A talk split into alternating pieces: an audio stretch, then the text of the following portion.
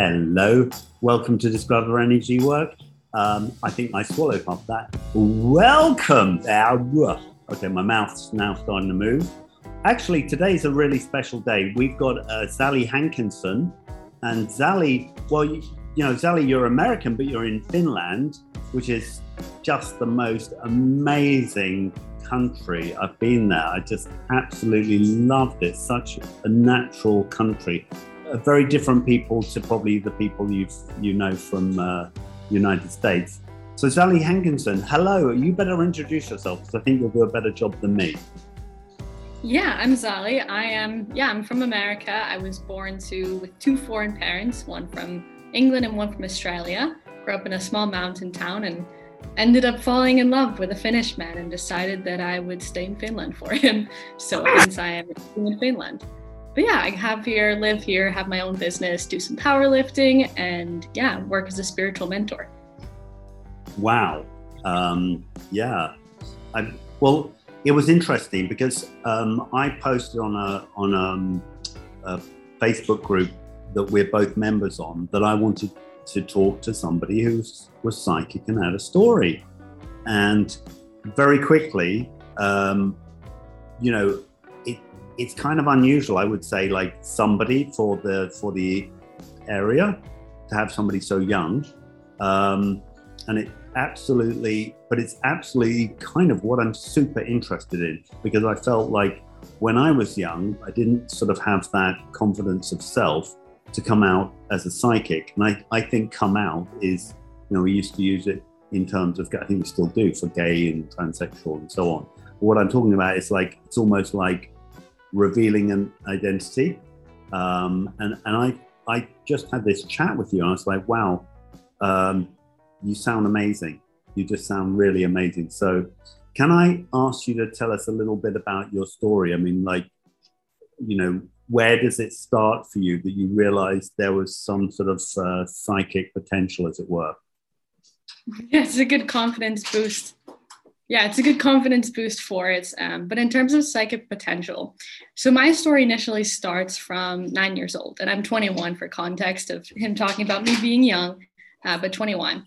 And right. so when I was nine years old, I was suicidal and was threatening to put a knife to my heart and that was you know doing that in the kitchen with my parents there and you, that was you, wait a minute sorry you you held a knife to your heart or you're trying yeah. to push it into your heart held it there. I wouldn't say i was necessarily like actively pushing anything but actively was actively doing things in front of my parents that would definitely raise some red flags. Yeah that's scary. I mean them did they freak? Yeah, well, so I started going, they started putting me with the therapist um, at nine years old with one that my mom went to when she was going through some postpartum depression. And so this therapist, I remember most of the time what we did was we just played with toys that she had, and she would just have me draw things like Girl Scout cookies I was selling. I was a Girl Scout at the time, and make these little dioramas with all these toys she had. And you know, I looking back at it, I couldn't say it. I don't know if it necessarily helped as much as I just wanted to. It was nice to talk to somebody as I didn't really have many friends at the time either. I was kind of known to be a bit bit different, older for my age, like an old soul kind of thing, and always had this need to be to always had this need to be right and was very adamant about my beliefs and kind of knew really early on what I wanted for my life and what I wanted to be. But that's kind of odd for people, especially at that young of an age. So like, who are you to say that? Right, right. Yeah, it's it's kind of funny, you know. Um, um, I think I've been so often criticized for like, oh yeah, you know, he, he always thinks he's right, and I'm like, well, I don't I don't even believe that about myself, but I don't always think I'm right. But there's some things that I know, yeah. Like hello, I know I just know it, yeah. Um, so that's an interesting comment you just made. Mm. Yeah, so that started out. I mean, most the the most like the biggest issue that made me feel suicidal at such a young age was just going around and being able to hear these voices about what other people were going through and feeling so much of other people's other people's junk and all the energy that they were going through. So I'd go ahead and I remember just getting things like this person's just having a really rough time right now and their like back is hurting and this person is really stressing about how they're going to tell their wife something or stressing about how they don't feel loved at the moment and these really deep kind of deep topics that were a lot to take on especially at that age. And i kind of took it on as like this is my responsibility to heal. And i think that was the so, biggest so literally can i just sorry i'm fascinated. So because you know um, for me what was really important um, as a as a core value for my podcast is is there'll be a mum or a dad listening to this and says wow that's that's my johnny or my sally or whatever. Um, or my uh, Fei Hong or whatever, you know, like it can be any, it really is totally multicultural. I think it's part of our human experience. So when you said you heard the voices, was it like your voice? Was it uh, like an, a chorus of voices? I mean, how did it appear to you?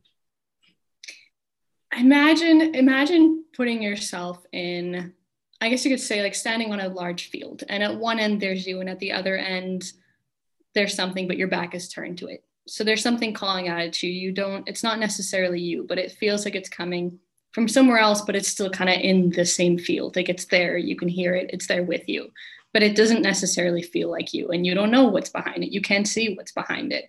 So it's kind of like that in the way that it was just not necessarily shouting, but had a very large imprint on what my thoughts were and how I felt about life because it was just it was such a strong presence. I didn't know how many there could have been 50 people behind there. There could have been 10, there could have been two people. But there's all this different voices and energy that was going on that was really just that was my world. Yeah, I mean, I, I find that, you know, typically we call that um, in, in psychology, there's that term of positive hallucination. Yeah. So positive hallucination, like a negative hallucination is I can't see something in front of me. That means it's minus, yeah. And a positive positive hallucination is when something that other people say can't see or hear or whatever, I can. Um, and yet we do find that there's this, there is another, it's like for thousands of years, there have been people that have heard voices who literally have led countries and who have, have led quests to, you know, improve humanity. And of course, then there's the other side of people who've greatly suffered by hearing voices, you know, in the mental health area. So, and and I imagine like if you're a teenage a teenage kid, like you know, let me say kid, but not meaning in any. Um, yeah, go for it. Having been one myself, yeah. Um, you know, when you feel like I've got to heal everybody, um, that's that's like a lot. Yeah. Um. Especially like, I mean, uh, I, I think that could make me feel number one is like, why am I getting this information if it's not to help them?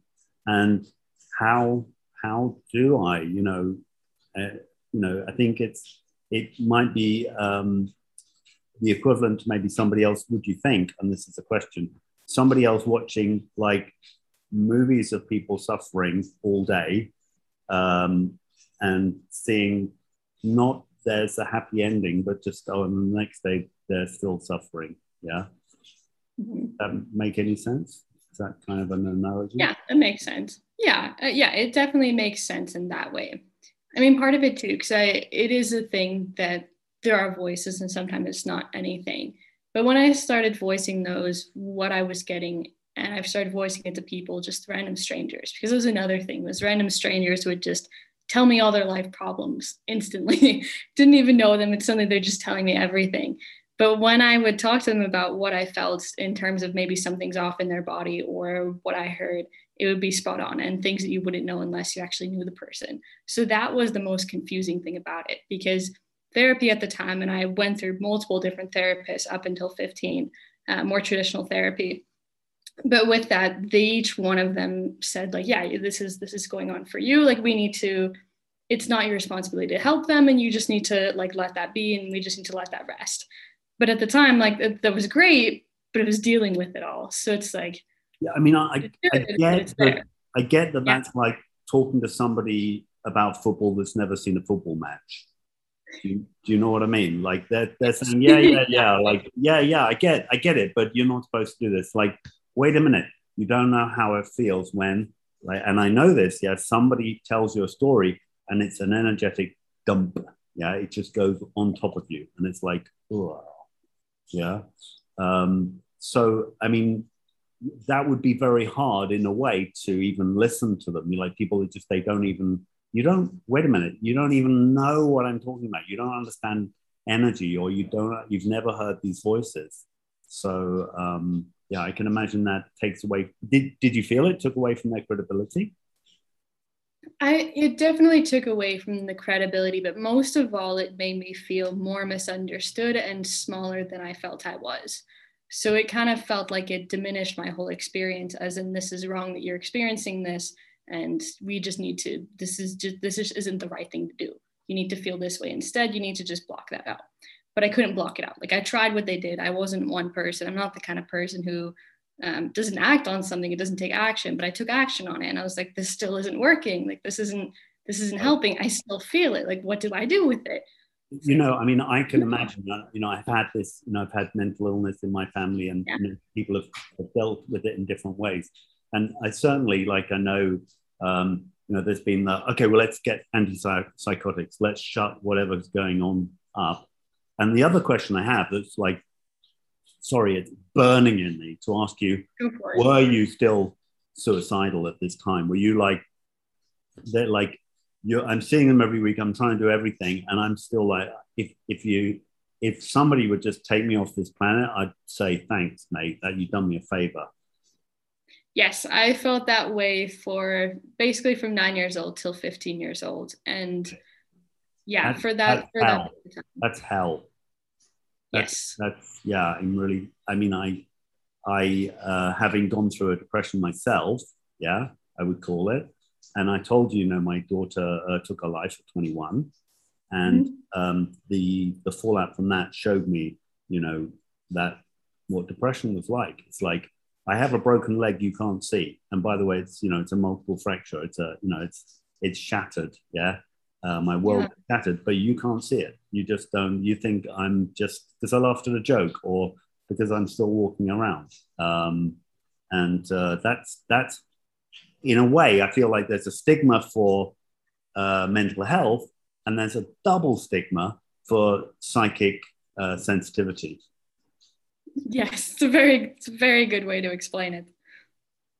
Yeah. So so did you get uh, did you get did they put you on um, antipsychotics or you know SSRIs or you know did they try and uh, and I, am not I'm please I am not a, uh, I believe in uh, emergency dosing to help somebody. It's not I'm not I'm not a like uh, trying to advocate uh, down with anything which is saving people's lives. You know we just don't know. I think every case is case by case, but but let's talk about your case, seeing as you're here. You know, what was the approach and, and what helped you? I mean, yeah, like you. I mean, I've I personally would not be one to take antipsychotics, but they do have their place, and so does different types of therapy. There's just different things out there, and it's just what what works for you. Um, but with this one, I think it was a consideration, but it wasn't something that was discussed with me. But I know it was kind of talked more between my parents and my therapist. Um, but with that, I don't, I, I honestly, like when I think about it, because one of my first roommates was on, she was on some form of antidepressants, and pretty much all of my friends at university ended up being on antidepressants after school holidays came back. Like everybody was on them. And okay. the main way they described it was making them feel really numb. And I think for me, it, it probably would have sent me even more spiraling because I was already feeling so much, but then let's make it numb. And then it's just now I don't feel anything, or now I feel less like mm. this. And then it might just come in even more. So I think you know, for me, so many really kids would have would have gone into drugs and alcohol. I mean, like you you didn't go there. You didn't go into to take like just as you say, like so many people they self medicate by just drowning it with drugs uh, or alcohol. Yeah, it's, it's an accessible drug. I mean, I wouldn't say drugs or alcohol. Um, I mean, I, the town that I grew up in is very known for everybody I knew in high school smoked weed, and I was the only one of a very small portion of kids who didn't and they talked you know that they gave them a kind of spiritual experience. It helped them with their emotions and it gave them some kind of thing where they're able to talk to some spirit. And for me i was like i can already do this. Like this doesn't mean anything. Right. it doesn't mean anything like, i want to get them to shut up. Yeah exactly. Um, yeah. i can't say the one thing but i think this wasn't as much related to the to the depression the voices part but this was more related to um, being overweight as a kid because I was carrying on to so much emotional baggage from not just my own but other people. Mm. Um, but I carried on to a lot of emotional weight. And my dad grew up with his mom being very critical about his weight and calling him chubby and chunky all the time. And so he was put on diets by his mom, and my parents put me on diets too. And my dad would tell my sister, like, your sister needs to get her lazy lazy bum off the couch and needs to go out and exercise. And i remember my sister be eating like a bag of crisps or something. And then if i went to eat it they'd say that my dad would say no you can't eat that but only my sister could.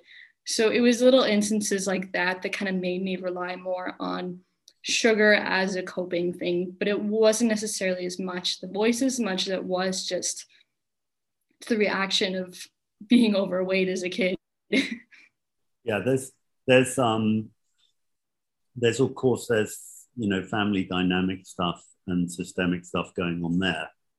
Um, it sounds like you know like a father that's terrified of being sick is going to be subconsciously perhaps or energetically projecting his anxieties onto children which make them realities you know that's that that's something which you know i think even modern psych- psychology um, accepts you know from the psychotherapy point of view it, it can happen and again you know, we're not, we're not even, we're not, obviously we're not taught that as parents. We don't know that. Um, so, so what happened at 15? So what was the, why did 15 you suddenly uh, change? Yeah. So 15, 15, I hit a very, I think more consciously hit a very low point and I'd been going to see therapists for over a year and I tried different ones to try and see if I could find the right one but it was just not working. And the school I was at, I'd been forced to speak to the school counselor. I didn't really trust her. I just have these little, I just know things about people. Like I just have particular people I don't just like, no, this this person is not the person to help me. And I knew that about this uh, this uh, counselor, but I was forced to speak to her by the school because, of course, you know, it was kind of drastic. Um, but she ended up telling other students what I told to her in confidence. And so that kind of made me be quiet for a while. And so I think that made it worse and worse the point of nobody gets this, I'm not being understood. And so that led to me cutting my wrists for a good period of time. And then so when you say cutting your cutting your wrist, you're you're self harming. Yes. So it's and and you know just to put this in context, as far as my understanding of it, so you'd have to mm-hmm. correct me, but like is I am, uh, how can I say, it's derealization. I don't feel the world is real anymore. I'm so numb. I want to feel something. Pain I can feel. I can, I can, for that moment, I can feel, yes, this, wow, I'm alive, I'm real. I, there is a me. Um, is that what it was? yeah the whole point of there is a me because i was feeling so much of everybody else it's like where do i exist where's my body where's my feelings because i feel everybody else's but my own right. so it was a thing of like oh this is what i feel i can make myself feel something right right so it's in a way an expression like finally i've got some control but i mean it must have been like you know um, i mean have these left scars i mean you must have like really had quite nasty cuts to, to feel something, I imagine. Not necessarily. I mean, at the time, at the time, I kind of knew it was wrong, and I took it in the way that I wasn't that shameful about it because I think it's quite typical that you do something like that and you consciously try to hide it. But I would go to the CrossFit gym because I was I lost like 30 was it 30 pounds, about 15 kilos at that point in time. So I went through huge weight loss transformation mm. and, and I was doing CrossFit. And in there, I would just go and I just have them open and nobody would say anything. I think that was my thing of like, hey, is anybody going to say anything? But I would go places publicly and just show it. And I was consciously doing it at the time. It wasn't like I stopped. But yeah, that, yeah, that, so that, could be a, that could be like a subconscious way of crying for help. Um, and and uh, it's interesting. I'm I'm curious. Like one of the big new moves. I don't know how new it is, but one of the big um, recognitions that's that's more public at the moment is how exercise helps with mental health uh, issues. You know, like just just working out, just moving your ass, as it were. You know, whatever, whatever, you know, whatever it is. You know, running, moving, walking, uh, doing CrossFit, just even feeling your body. You know, with with Tai Chi and yoga and. Well, yeah, so that was is a good point because I think it does it does help. But that was also a thing that the doctors are like, you should change this, and the therapists are like, you should do this, you should exercise, do that. And I did, like I did. I lost the 15 kilos, 30 pounds. I did that. But I felt even worse. Like I it still it didn't make any of the issues go away. It didn't make them any less. So it's wow. like I've done this big thing. I've changed a lot of habits, a lot of lifestyle, yeah. and this still hasn't changed anything like what do i do now? Right right. And and you said like you got into trouble because there was some counselor you wouldn't or somebody you wouldn't shake hands with? Is that right? Yes. You're telling me yeah this was, yeah so this was the day i absolutely cracked and this is kind of where things started to shift. Um, but I was at this, I got a full scholarship to, I call it like this rich kid private adventure school where we would go on like backpacking trips. We went abroad to Panama for two weeks on school trips. It was a pretty, pretty interesting kind of school. But there's this one teacher in particular who I just, I just did not have a good feeling about. Um, and you know, praise be, he ended up doing a naked yoga in front of in front of the uh, students on a school trip and got fired for it from some kids putting it on Snapchat. So he wasn't necessarily the most I want to say like sane guy in that way, but you had a vibe about him. You just didn't want to go near him, but you yeah, got like quite severely reprimanded for that action. They they thought they couldn't understand, they couldn't relate it to something cognitive that so that it, instead of like wow she's got a she's got some information here it's like she's crazy you know she's she's freaking out yeah so that was it and i i just didn't i just didn't have a good feeling about him. The other kids loved him um, and i was like i i just don't like him and he would shake our hands every day in class and one day i was like i i just don't want to i just don't want to like have physical contact and so i said one day we wanted to shake my hand i was like no thank you and he got annoyed he's like what do you mean no thank you? I was like i would not like to shake your hand and of course being a bit of the smart aleck I was, I said, I feel your need to touch your students is excessive, which was really, really got to the man. And this basically started a bit of a screaming match in school. And wow. so we were just yelling at each other. And then he said, We're going to go downstairs right now because it was a two story building and a synagogue because that was the only place the a school could find space where it was a small school, really small school. Right, right. Um, my class size at that time was maybe 12 students. So it was really, really small. But we went downstairs. He was yelling at me like, you are disrespecting me. You are disrespecting the school. You're mm-hmm. disrespecting my teaching. Yeah. And I was like, you're, I don't want to have this physical contact with you. You're forcing me to do something I don't want to do. And big yelling match. And I just grabbed my bag and just left school that day and just walked straight out the door. And I walked down to the beach. It was really close to the beach, and there's like a beach where I'm where I'm from. And so just walked along the beach for a while and take a took a stick and started drawing all these cool symbols and things in the sand. And then I was approached by my mom and the school counselor. Mm. And from that point, they just asked me like, "What's going on? You know, how are you feeling?" And I was like, oh yeah, here, you know, just showed them, uh, showed them my wrists, and just told them, yeah, this is I'm, I'm not doing very well. Uh, yeah. So they shipped me off to a counselor that day, kind of emergency, and the therapist or the counselor was like, she's really alternative. She has tattoos, because um, apparently that was her definition of alternative. But yes. but I went to her and she basically just said, Well, you just need mindfulness. Like, you just need to look at things and just say, That's it, let it go.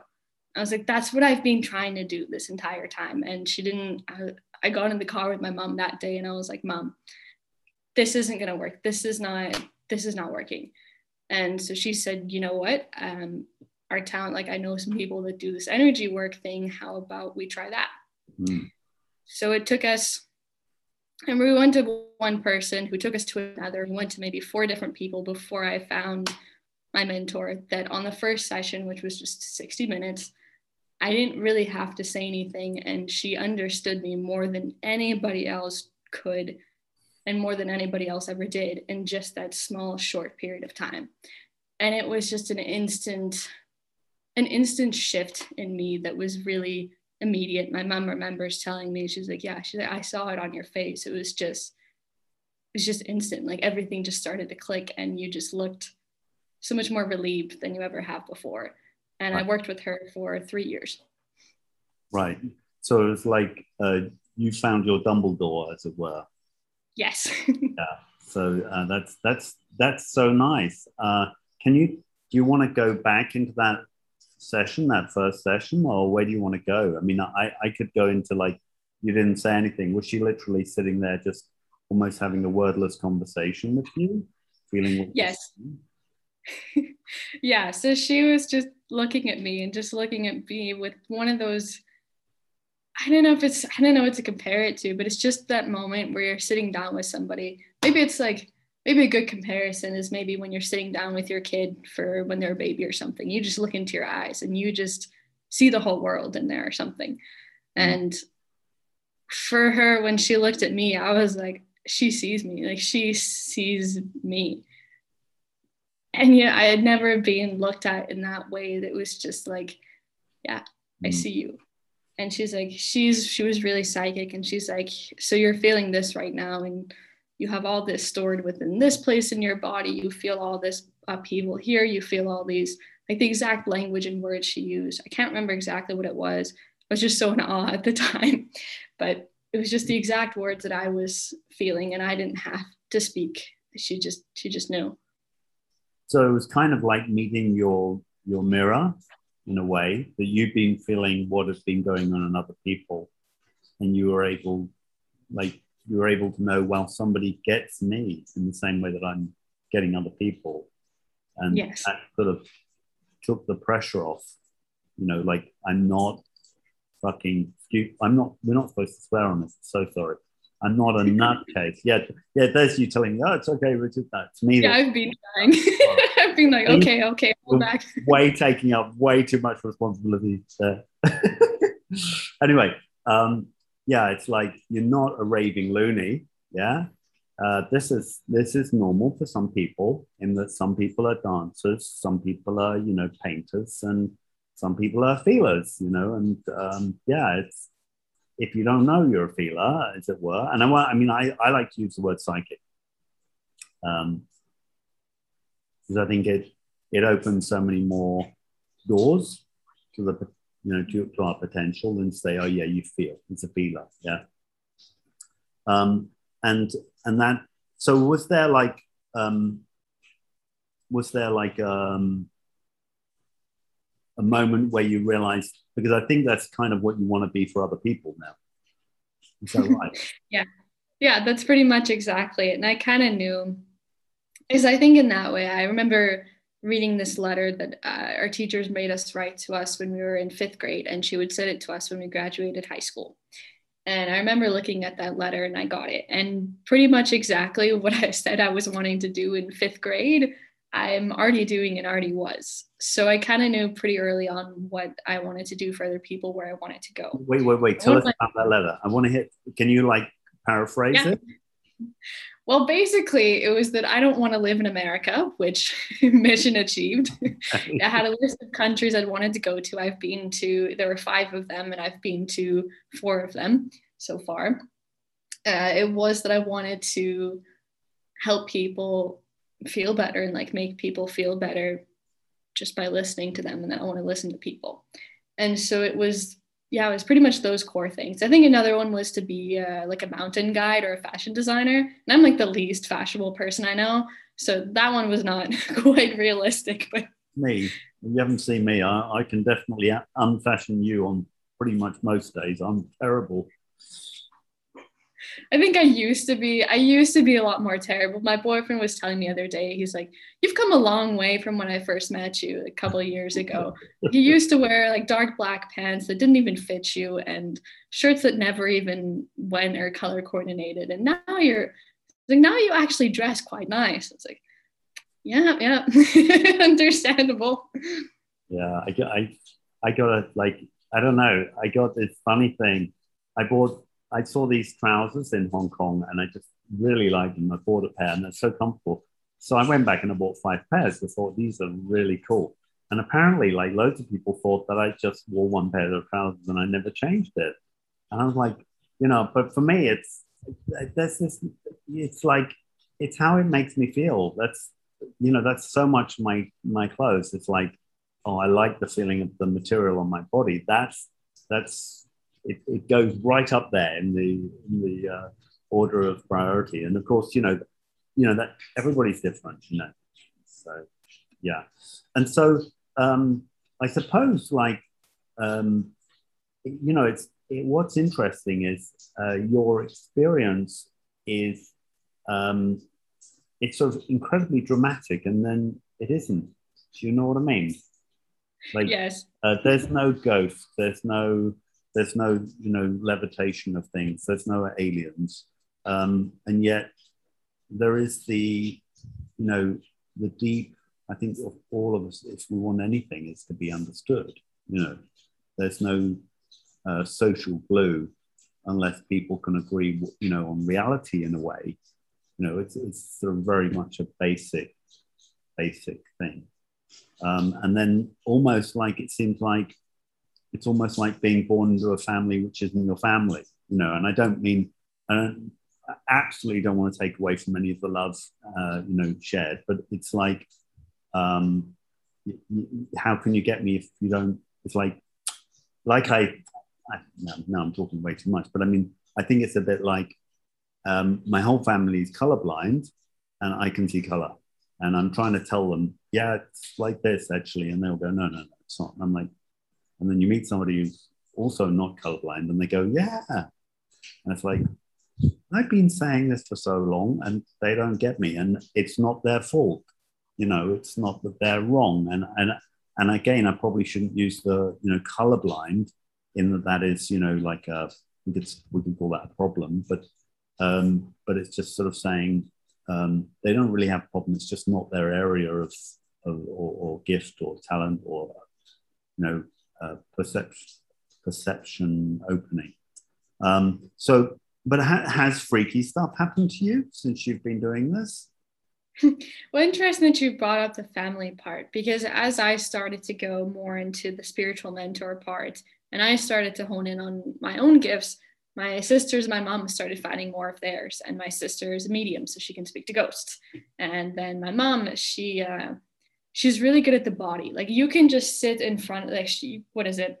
You can just sit, eh, like sit in front of her, and she'll be behind you, and she can just pinpoint without even without doing anything the exact points in your body where you feel pain, and you didn't even know that you felt pain or tension there. But she's like, this point, then comes up over and like this point over here, and another one on your arm and on your wrist that connects to your lower back. So yeah, yeah, but I mean, I you know that's such an interesting thing because I find that in families where psychic gifts are, um, say, suppressed, that it tends to it tends to sort of be like a pressure cooker for one of them that kind of like has the meltdown. Um, and once you, um, once, if you like, if once that pressure is taken away, it can either be taken away by the other one, like having to take on all the the responsibility of the gifts, or everybody kind of like, okay, we're going to take responsibility for our gifts. We've been because I, I feel like we do you know the term gaslighting? Yes. I, I feel that we gaslight ourselves a lot. We say we we get we think we know something, and then we say no, that's not possible and then we look for confirmation from somewhere else and we say yeah that's how i know it. It's because of that. And actually you know we have an incredible capacity to know. You know you, you just have to look at the first you know 10 episodes. I have two people who work for the military um, that were what you know they were psychics for the military. They were psychic spies um, going you know one of the people it's a wonderful movie um, called third eye spies which is all about pat price who was eventually recruited by the cia to go and um, yeah basically read uh, blueprints uh, in, that were in locked safes and then draw them. So read the blueprint, draw them. I mean, he was like phenomenally uh, gifted in his uh, ability um, to know stuff. And um, so, you know, I mean, that's why I like, I don't want to, I don't honestly want a psychic uh, renaissance. I just want some people that are suffering to not suffer. That, that's all it's about for me. Um, I think our society, you know, needs a long way to go before we're, um, you know, um, at a point where we'll be able to, you know, accept these things. So I don't want to push it. Yeah. So has there been? Um, have you felt like you're, you know, you're in Finland now, which is like, oh my goodness, Finnish is the most difficult language. So how are you? How are you talking to your peeps? How are you talking to your people? Like finding people to do uh, spiritual mentorship. Yeah, so my business is all online. Uh, Finns are not really into spirituality in this way. I would say that they're just. I think it, I think it's like I think it was eighty something percent of Finns belong to the Lutheran Church or belong to church, but they do it more for tradition's sake than they do for actually beliefs and wanting to be in it. So it's not really, I don't have anybody that I know who's particularly into it here. Uh, there's one shop that sells like crystals and tarot cards and whatnot. And I really like, I really like that shop. Are you um, in Helsinki?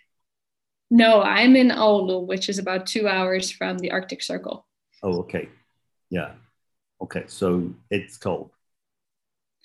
Well, yeah, yeah, it's cold. I mean, I'm from the mountains back home, which is cold, but it definitely gets what is it minus minus 25 you know minus 30 sometimes yeah yeah that's uh, that's um a, a that's cold yeah that means you can start you can put your frozen food outside uh, in the winter and you actually don't need to turn on the freezer we do that sometimes yes. Yeah yeah that's what i used to do when i lived in beijing. You just put stuff out the window and let it just freeze outside exactly.